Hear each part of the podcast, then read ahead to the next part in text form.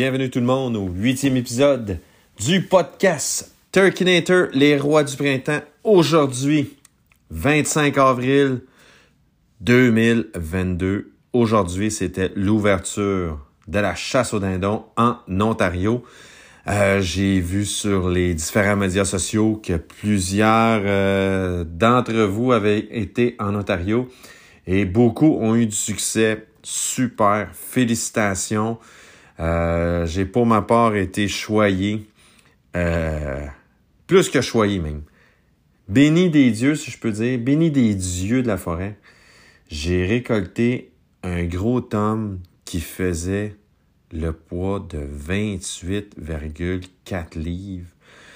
Euh, j'ai une petite balance avec moi que je traîne dans ma veste. C'est comme un petit accessoire de, de, chasse au dindon que j'avais vu aux États-Unis il y a plusieurs années. Il y a un petit ruban mesuré. En même temps, c'est comme une petite poignée pour transporter. C'est un genre de simili transporteur de dindon incorporé avec une balance et un petit euh, tape à mesurer. Fait que je prends le poids de mon dindon trois fois. Je arrivé à une moyenne de 28,4 livres. Euh, J'étais vraiment surpris, soufflé de ça. Euh, c'est sûr qu'on garde la, longueur des ergots, la longueur la tu sais. Je vais vous dire d'emblée que c'est pas des critères qui, qui vont faire de moi euh, un chasseur sélectif au dindon, puis qui vont faire que je vais hésiter ou pas avant de tirer. Euh, perso, quand je vois que c'est un tome qui a un beau pinceau de tome, que la barbe elle ait 8, 9, 10, 11, 12 ou 14 pouces, que le dindon ait des ergots d'un demi, trois quarts, un pouce et demi, trois pouces de long, whatever, qui pèse jusqu'à 35 livres, quand c'est un tome, ça tombe. That's it. Juste d'emblée de jeu, je veux pas que le monde pense que je suis un chasseur de trophées de dindons. Quand je trouve un dindon, euh, puis qu'il y, a des, attributs hors normes, que ce soit au niveau de la barre, des ergots ou du poids, quand je trouve ça, ben c'est après que je l'ai saisi par les pattes, puis que je le lève, puis que je le mets sur mon épaule ou que je le place un peu pour prendre des photos, c'est là que je me rends compte que euh, il y a des belles caractéristiques. Fait que donc aujourd'hui, après avoir tué mon tome ce matin, quand je l'ai pris par les pattes, j'ai tout de suite senti, oh, on a de quoi de pesant ici là. Oh, oh. J'ai dit, dans ma tête, je me disais au moins 25 livres. Puis là, j'en ai pesé des dindons euh, dans ma vie. Puis celui-là, je savais qu'il était un, un, poids hors norme. Quand je l'ai pesé, j'étais excessivement heureux, très surpris. Puis euh, d'autant plus que ça a été une belle chasse. Une chasse qui a commencé un peu hier après-midi, en non pas en perchant, je pouvais pas, logistiquement parlant, rester jusqu'à 7h30, 8h hier soir en Ontario. Je devais revenir chez moi. Euh, je demeure dans la région de Mirabel. Puis je devais revenir chez moi. Fait que je suis revenu chez moi. Mais bon, euh, les cultivateurs chez qui je chasse, c'est des amis personnels aussi. Fait qu'ils m'ont donné un petit update vers 8 heures sur qu'est-ce qu'ils avaient vu. Fait que ça m'a donné un petit briefing tout. Euh, première observation de mes observations d'hier sur le terrain, euh, pour ceux qui disent que la saison de chasse au Québec commence trop tard, ben encore hier et aujourd'hui, j'ai un autre argument qui dit que notre saison commence non pas trop tard, mais devrait commencer plus tard. Dans le sens que, au lieu de commencer à fin avril, devrait commencer dans le début mai. Hier, j'ai vu des, troupeaux de dindons, des troupeaux hivernales de dindons, qui est, très inhabituel en ce temps-ci de l'année. Une des raisons pour ça, on a un printemps moche, moche en tas. Il mouille, il mouille, il mouille, il fait fret. On a eu de la neige la semaine passée. C'est dégueulasse. En toute honnêteté, c'est de mémoire d'homme, là, de mémoire d'homme chasseur de dindons c'est un des pires printemps que j'ai vu, point de vue météo, depuis des années. Euh, j'espère que ça ne sera pas euh, la tendance au mois de mai. Et j'espère qu'au mois de mai, on va s'en tirer un petit peu mieux, puis qu'on va pouvoir respirer un peu et qu'on va pouvoir avoir euh, une température beaucoup plus sèche, notamment pour que les dindes, à partir du moment qu'ils vont commencer à nidifier, tout dépendant quand est-ce qu'ils ont été accouplés, mais il y a certaines dindes qui vont commencer à nidifier autour du long week-end de mai. Euh, rarement avant, très rarement avant, et je vous dirais pas mal dans, le plus tôt. Là. On n'ira pas avec les exceptions. Dans le plus tôt, on va aller dans le troisième week-end de mai. Et ça va s'étirer, même dans certains cas, aller jusqu'à Saint-Jean-Baptiste et même la fête de la Confédération qui est le 1er juillet. donc, ce qu'on souhaite, c'est qu'à partir de la mi-mai, aller jusqu'à l'éclosion des nids, euh, qu'on ait un printemps qui est relativement sec pour permettre un haut taux de survie. Parce qu'il faut savoir que sur 12 œufs, environ, on va prendre une dinde qui pond 12 œufs. Là-dessus, il y en a 7, peut-être 8 en moyenne qui vont éclore, qui vont engendrer un, un petit, un poussin dindon. Euh, un, ou on pourrait dire un dindonneau aussi, mais c'est encore plus petit. Fait que le taux de survie est à peu près des deux tiers. Et là, on parle pour l'éclosion seulement. Après ça, pour amener ce dindon-là à un âge adulte, lui faire passer sa première année, on retranche un autre 30 Donc, on est parti de 12 œufs. Il y en a 4 qui sont pas viables. Sur les huit petits qui vont venir au monde, il y en a quatre autres qui vont mourir avant l'âge adulte. Ce qui nous laisse pour une dinde une progéniture de quatre qui, là-dessus, bon an, mal an, vont mourir aussi euh, de froid hivernal, de prédation au niveau de la chasse. Donc, c'est quand même assez particulier que le dindon réussit malgré tout à se reproduire et à se peupler et à se multiplier euh, au Québec comme en Ontario, malgré des facteurs limitatifs assez présents. Au Québec, on a une météo qui est très capricieuse. En Ontario aussi, comme vous en doutez, surtout dans l'Est ontarien, qui est une météo qui est relativement similaire à celle du Québec. Dans le sud de l'Ontario, c'est une autre chose.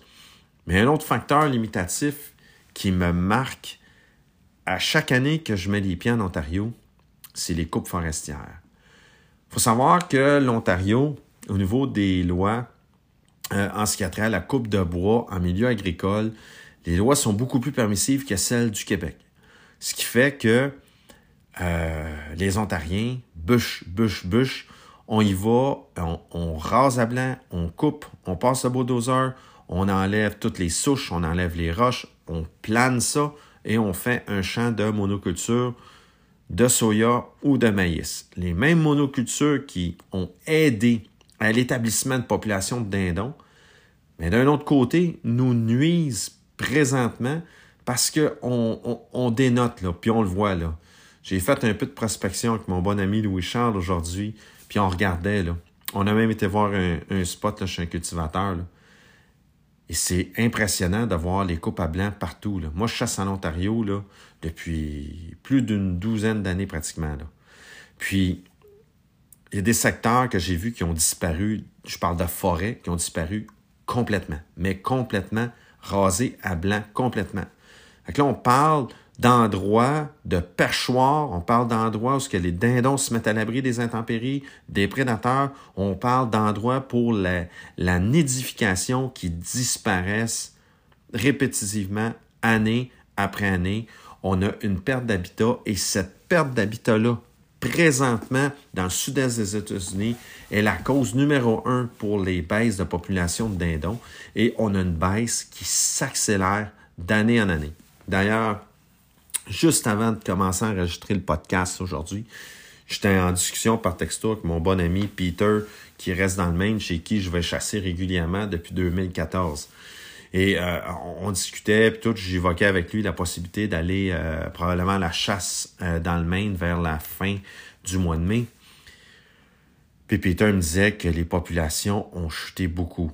Là-bas, ce n'est pas nécessairement une perte d'habitat, mais une chasse automnale agressive, très agressive. L'État du Maine a légiféré de manière très, très agressive contre les dindons et pour les cultivateurs. il n'y a pas juste au Québec des fois qu'on voit des décisions de biologistes qui sont un peu particulières.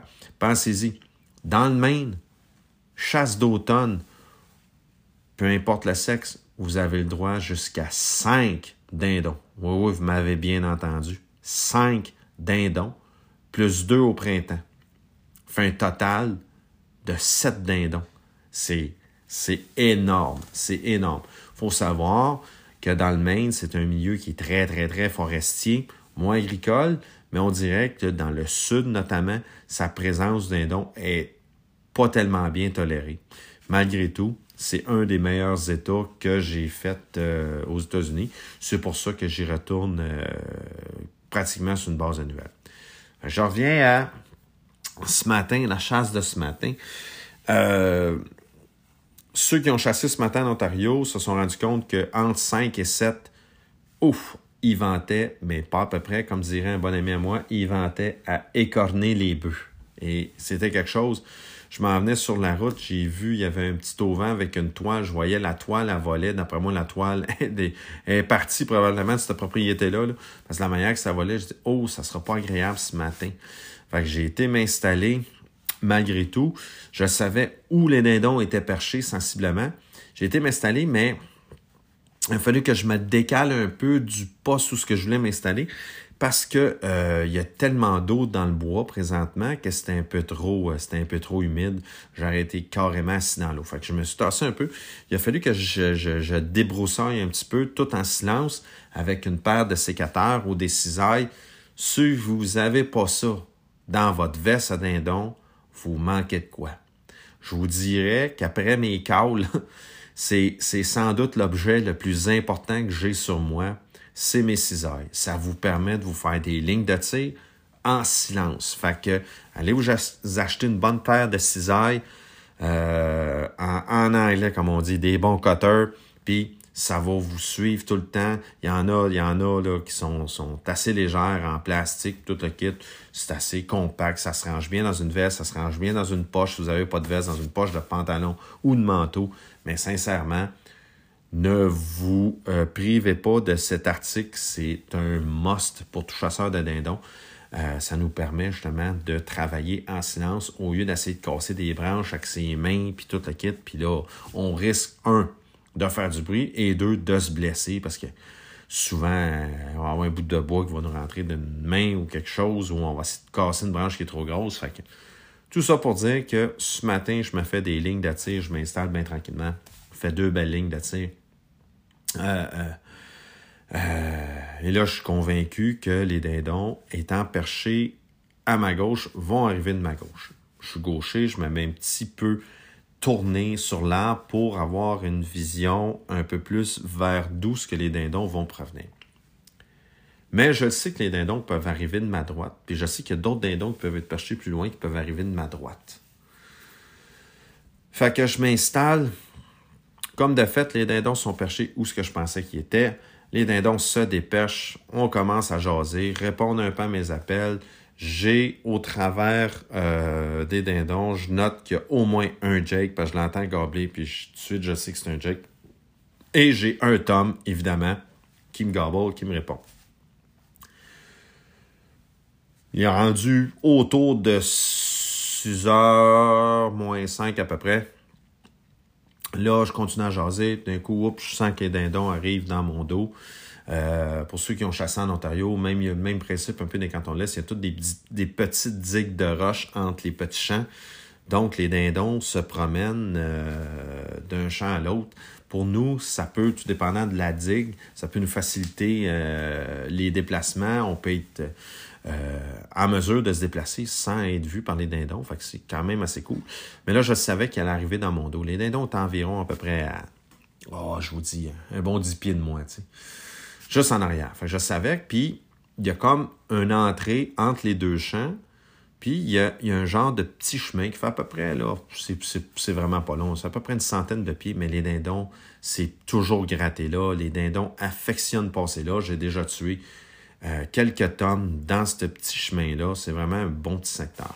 Fait que j'attends que les dindons traversent En traversant un rive dans le petit champ dans lequel j'avais mis mes deux appelants, j'avais un Jake et une femelle au sol. Comme de fait, les dindons se dirigent directement vers mes appelants. J'ai trois Jake en premier, suivi de deux femelles, et le gros monsieur qui suit le groupe de six. Évidemment, le gros monsieur parade un peu, vient, arrive sur mon appelant. Quand il est arrivé sur l'appelant, moi j'étais déjà épaulé. Déjà à l'arrivée des premiers dindons, je pouvais les voir du coin là. J'étais en mesure d'épauler sans être vu. Enfin, j'étais déjà épaulé, j'étais prête, j'avais mon coude à côté sur mon genou, j'ai le fusil, j'étais prête à faire feu. Mais à ma grande surprise, le dindon, ne voulant pas s'immobiliser, se déplaçait beaucoup, était très agité. Le Tom était très, très, très nerveux, très agité. Ça promenait d'un bord puis l'autre. Je voulais pas non plus tirer dans mon décoil. Fait que je voulais attendre d'avoir une belle fenêtre de tir, mais il est arrivé de ma droite et la fenêtre de tir que j'avais faite à droite était vraiment très étroite et j'avais des branches partout, des petites branchailles. Et évidemment, comme les choses sont jamais tout le temps simples, la chasse au dindon, il faut s'adapter. Il y a des snakes qui se faufilaient vers la branchaille un peu. Et là, il y, a, de la vigne, il y a de la fardoche. Là, là, j'avais des fenêtres de tir qui étaient très étroites. Mais j'étais confiant. J'ai fait le premier tir. Le dindon tombe au sol. C'est comme relevé de space d'adrénaline un peu. Et des fois, l'adrénaline va faire que nos dindons vont débattre des ailes, vont donner des coups de patte. Des fois, ils vont se mettre à courir pour aller mourir peut-être quelques, quelques dizaines de pieds. Et c'est ce qu'il a fait. il est allé courir, mais là, ma, mes fenêtres de tir étaient pratiquement inexistantes. Et là, il est revenu. J'ai été obligé de refaire feu euh, une autre fois dessus. Après l'avoir manqué, j'ai refait feu une autre fois dessus. Là, il était vraiment écrasé. Il était, pratiquement mort et il avait juste la tête légèrement relevée et, et j'ai pas pris de chance. Et je vais vous donner un conseil. Euh, ça m'est déjà arrivé par le passé. On a beau utiliser, peu importe les munitions qu'on utilise, euh, des dindons par moment euh, sont très durs à tuer. Ils ont, ils ont l'influx nerveux et l'adrénaline et, vont faire qu'ils vont réagir même en étant atteints mortellement vont être en mesure, allez savoir pourquoi, de faire quelques mouvements qui peuvent nous, nous, nous, nous, nous, faire remettre en doute la qualité de notre tir. Fait quand vous tirez un dindon, restez sur votre cible. Un coup que vous allez faire feu, mettez un autre balle si vous avez euh, que ce soit une arme semi-automatique euh, ou, juste un coup ou pompeux, remettez une autre balle dessus dans le canon et restez sur votre dindon restez sur votre dindon une couple de secondes. Si vous avez vraiment l'impression qu'il est mort, là, approchez-vous, vous mettez le pied sur la tête juste pour calmer le jeu. Et là, après ça, vous regardez, vous le saisissez, vous le prenez par le cou. Prenez-le pas par les pattes, prenez-le par le cou quand vous réalisez qu'il est réellement mort. Ça m'est déjà arrivé, j'ai tiré un dindon. Le dindon est tombé. J'ai laissé la douille dans le canon. J'ai accoté le fusil après un arbre. En dedans de moi, je me félicitais, j'étais content, je n'étais un beau tome. À la minute que j'ai fini mon mouvement d'à côté de fusil après l'arbre, le tome s'est relevé et parti à courir et rentré dans un bois sale, mais en bon québécois, une solide swamp. J'ai jamais retrouvé ce dindon-là.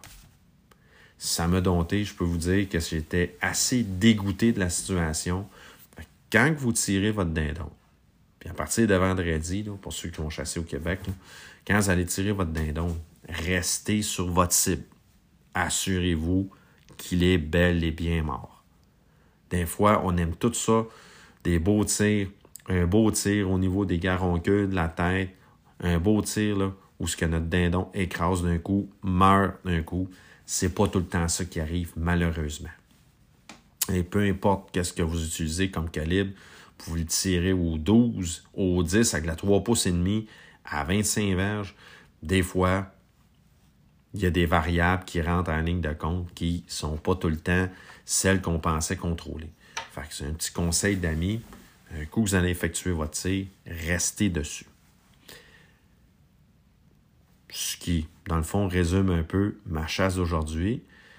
Euh, le sujet d'aujourd'hui, dans le fond, je voulais parler aussi des autres appels euh, qui sont moins utilisés, mais qu'on peut utiliser en situation de chasse. Là, c'est sûr que je vais m'adresser à des chasseurs un peu plus avancés ou intermédiaires.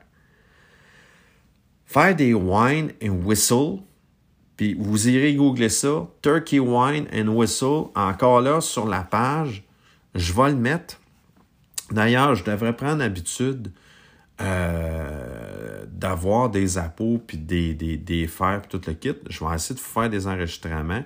Vous suivrez la page cette semaine, je vais vous montrer ça. Les wine and whistle, c'est des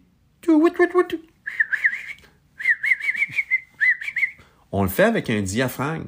Pour ceux qui sont habiles avec un diaphragme, un diaphragme qui va avoir euh, préférablement pas de combo cut, mais qui va avoir un ghost cut, c'est-à-dire comme un petit carré dans la membrane du haut qui est enlevé. C'est ce genre de diaphragme-là qui va nous permettre de réussir ce genre d'appel-là. Euh, ce que ça simule, ça simule encore une dinde qui est heureuse et qui se nourrit. C'est un atout, c'est faut vraiment bien le maîtriser. On ne peut pas faire ça qu'une boîte, on ne peut pas faire ça qu'un appel à friction, un appôt à friction, excusez. Il faut vraiment faire ça avec un diaphragme. quand on utilise ça, euh, moi je le fais là, quand je vais être en milieu forestier, moi gratter au sol, tout le kit, puis c'est là que je vais me mettre à caler avec ce genre d'appôt-là, euh, puis je vais faire ces appels-là. Un autre appel qu'on peut faire, et qui stimule et qui, a fonctionné à quelques reprises dans mon cas, c'est le Fighting Purr. Pour ceux qui ont écouté le live de jeudi dernier avec Chasse Québec et Aventure Chasse et Pêche, j'en ai fait. J'en ai fait des Fighting Purr diaphragme. C'est comme un purr, mais avec un son beaucoup plus fort, beaucoup plus rapide et beaucoup plus agressif. Entrecoupé de cotes c'est une simulation de deux dindons qui vont se battre ensemble. Souvent, ça va servir à exciter un homme qui est hésitant à venir vers vous. Ça va exciter cet homme-là et il va essayer de s'approcher pour venir voir de quoi il en retourne. Un peu le même principe que vous feriez une séance de rattling à l'orignal ou au chevreuil. On simule deux mâles qui chamaillent. C'est un peu ça. Fait ces deux appels-là, euh, un peu le même principe que tous les autres appels. Vous ne faites pas juste ça. Quand vous les faites, essayez de bien les maîtriser, puis de pas tout le temps euh, être monotone dans sa présentation. Si vous faites toujours la même affaire, puis si vous faites toujours le, même genre de fighting purr, le même genre de whine and whistle, euh, c'est un peu c'est un peu plus difficile là, puis c'est un peu moins réaliste, puis vous êtes mieux de vous êtes mieux d'en faire moins dans ce cas-là.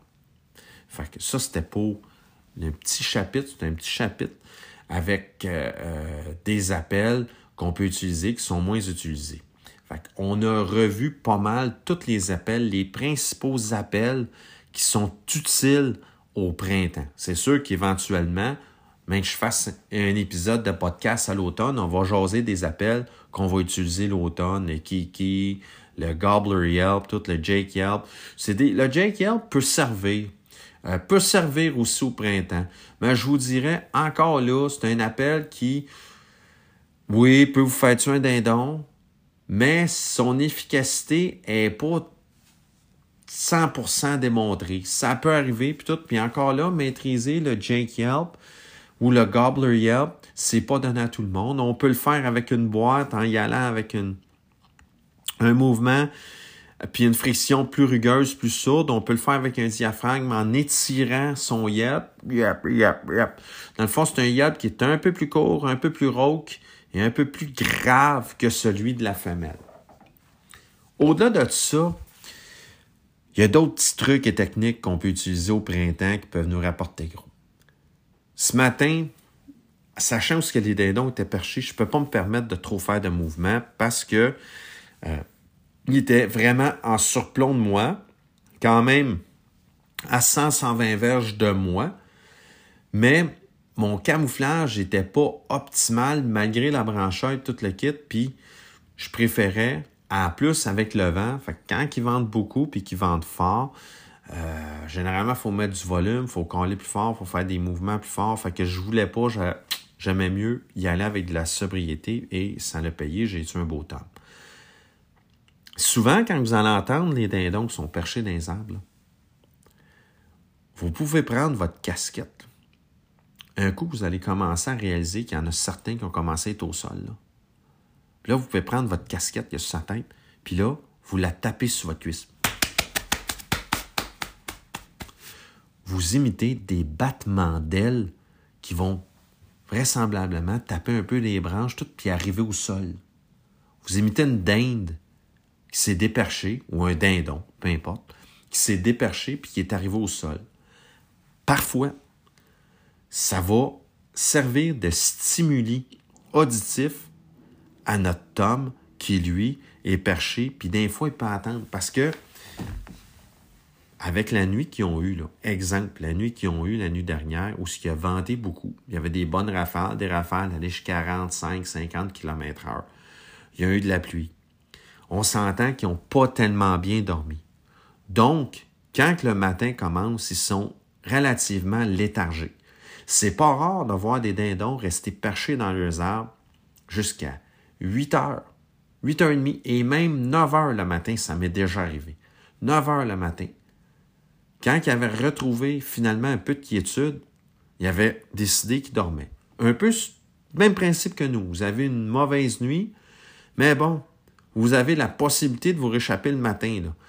Toute la nuit, vous avez mal dormi, vous finissez par vous endormir à 5 heures du matin, il n'y a pas de cadran tout. Il y a des bonnes chances que vous vous rendez jusqu'à 10 heures. Tandis qu'en temps normal, à 7 h, 7 h 30 le matin, vous êtes debout. Pas dans le temps du dindon, j'espère bien. Fait que c'est un peu ça aussi, là. Mais des fois, quand on a un tome qui bon, semble être un peu vocal, gobble, tout. Il a l'air un peu actif, mais il est comme réticent à euh, se dépercher pour venir au sol. Ce que je vais utiliser, j'ai une petite poignée, une genre de petite main en bois avec des plumes d'ailes de dindon. Je m'en sers pour frotter au sol et je m'en sers pour taper des fois, soit sur un petit arbre ou taper sur ma cuisse. Mais ce son-là, on peut le faire sensiblement de la même façon, avec une casquette. On peut faire un fly cackle que j'avais déjà expliqué il quelques épisodes. Une série de et là, on imite une dinde qui se déperche, ou un dindon, évidemment. Je parle souvent de la dinde parce que je parle de féminin du dindon, évidemment, parce que c'est ça qu'on veut. On veut tenter d'imiter le plus possible une dinde qui va nous amener va nous amener un tome. Donc, vous pouvez faire ça. Assez simple, avec sa casquette. Vous n'êtes pas obligé de faire le flag cackle si vous ne le maîtrisez pas. Tapez votre casquette, tout. Et après ça, un mot sur game, on reste tranquille, on regarde ça aller, on se donne un 5-10 minutes. Un 5-10 minutes. Parce que c'est les dindons, puis c'est rare qu'en arrivant au sol, ils se mettent à coller. Ça leur prend un petit bout, là. Là, whoop, viennent passer de l'arbre au sol, un peu comme nous. Là. Quand vous vous réveillez le matin, là, vous étiez couché, tout, le temps de s'étirer, de se réveiller, on est deux, les deux yeux dans le même trou, tout. Ça nous prend un petit bout là, pour prendre un peu ses sens. Un coup qu'on a repris nos sens, là, on commence à discuter, peu importe, à vaquer à nos occupations. Même principe avec les dindons. On y donne du temps, puis là, on commence nos appels. Là, on simule une dinde qui s'est déperchée, qui est rendue au sol, on a rajouté du réalisme et là, on essaye de convaincre notre tome de venir. C'est une technique qui, fonctionne, qui n'est pas infaillible, mais qui fonctionne et euh, c'est une technique que j'aime utiliser. Je vais faire juste une petite parenthèse en terminant cet épisode-là. Juste pour vous dire aussi, que euh, il va y avoir un autre épisode jeudi soir, euh, la veille d'ouverture au Québec. On va jaser encore de techniques. Jeudi, ça va être important aussi. Soyez à l'écoute, partagez le podcast. On va parler de Tom récalcitrant, de Tom qui est toujours avec sa femelle, de Tom qui veut pas venir nous voir, de Tom qui, on va le dire en bon québécois, qui se contrefiche de nos appels. On va jaser de ça jeudi soir. Je vais essayer de le faire le plus tôt jeudi pour que vous puissiez l'écouter en vous endormant, en rêvant vos dindons vendredi. Mais je vais juste faire un petit, euh, petit aparté sur la journée d'aujourd'hui. Aujourd'hui, on avait toutes les conditions réunies pour une journée difficile de chasse. On avait beaucoup de vent, on avait eu une nuit passablement moche qui a dérangé dindons sur le perchoir et on a eu des épisodes de pluie.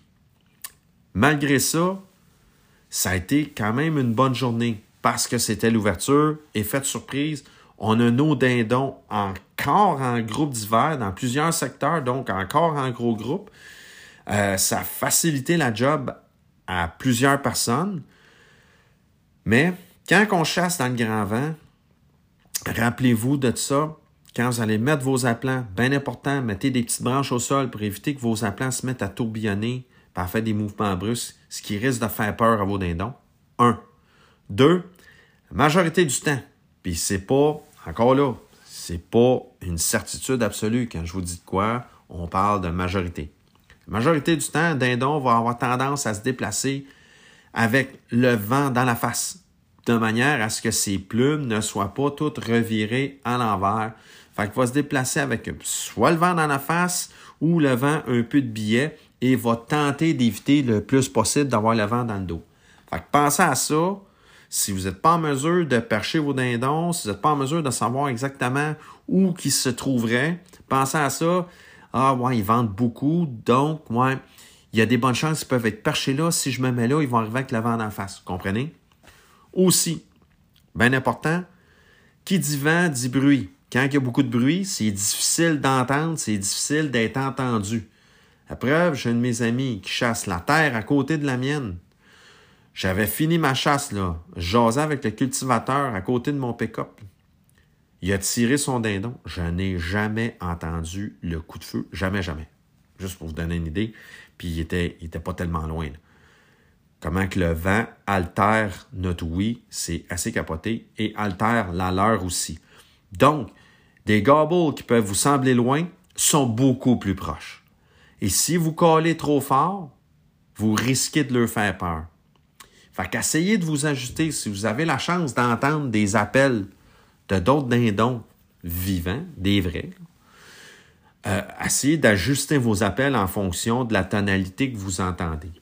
Pas trop fort, mais assez fort pour être entendu. Et surtout, rappelez-vous de ce que je vous ai dit, puis ça c'est primordial, un gobble qui peut vous sembler à 200 verges et peut-être à 50 verges de vous et vous ne le voyez pas. Fait que portez attention, soyez prudents. Ceux qui sont en Ontario et qui chassent, allez jusqu'à vendredi. Bonne chasse pour ma part. Euh, demain matin, je travaille. Pas sûr à 100% d'y aller demain matin avant le travail. Ça va dépendre si. Sinon, demain après-midi, en finissant de travailler, je vais être au poste. Salut la gang. On se revoit jeudi soir. Jeudi soir, spécial, dindon difficile. On jase de situations de chasse où ce que les dindons et les tomes refusent de collaborer avec nous, ça va être important parce que ça risque de nous arriver à nous tous au courant du week-end. Donc, soyez au poste, puis euh, gênez-vous pas. Le podcast, on a passé le cap du 2000 écoutes, on se dirige euh, vers le 3000, encore une fois. Merci beaucoup et merci beaucoup d'avoir été présent en si grand nombre au live euh, de jeudi dernier. Et juste un petit rappel en finissant, euh, beaucoup de personnes m'ont envoyé beaucoup, beaucoup de demandes d'amis, beaucoup de messages euh, sur Facebook. Euh, j'apprécie, je trouve ça super gentil. Mais je le sais, vous vous posez des questions, tout le kit. Mais j'ai une explosion de messages. Autant sur la boîte de messages de Club d'Indon Sauvage, autant sur Turkinator, autant surtout sur mon profil perso, que ce soit même sur Instagram, sur Facebook. Donc, j'apprécierais, ça me fait plaisir de répondre à vos questions. Mais euh, on, a plein, on a plein de, On a une belle ressource, on a plein de gens qui ont beaucoup de la belle expérience aussi.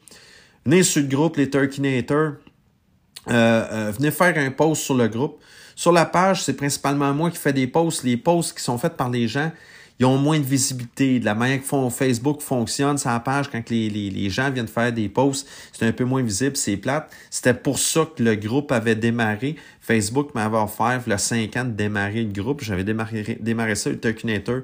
Venez poser vos questions. Euh, il va y avoir pas juste moi qui va vous répondre, il y a plein de monde qui va vous répondre. Et ce qui est important, c'est que les réponses qui vont se donner et les questions que vous vous posez, vous n'êtes pas les seuls à vous les poser. Puis ces réponses-là vont aider, vont servir à plein de gens. S'il vous plaît, j'apprécierais beaucoup que vous passiez par l'entremise du groupe. Venez faire votre post sur le groupe avec vos questions. Comme j'ai toujours dit, il n'y a pas de mauvaises questions, il n'y a pas de questions niaiseuses.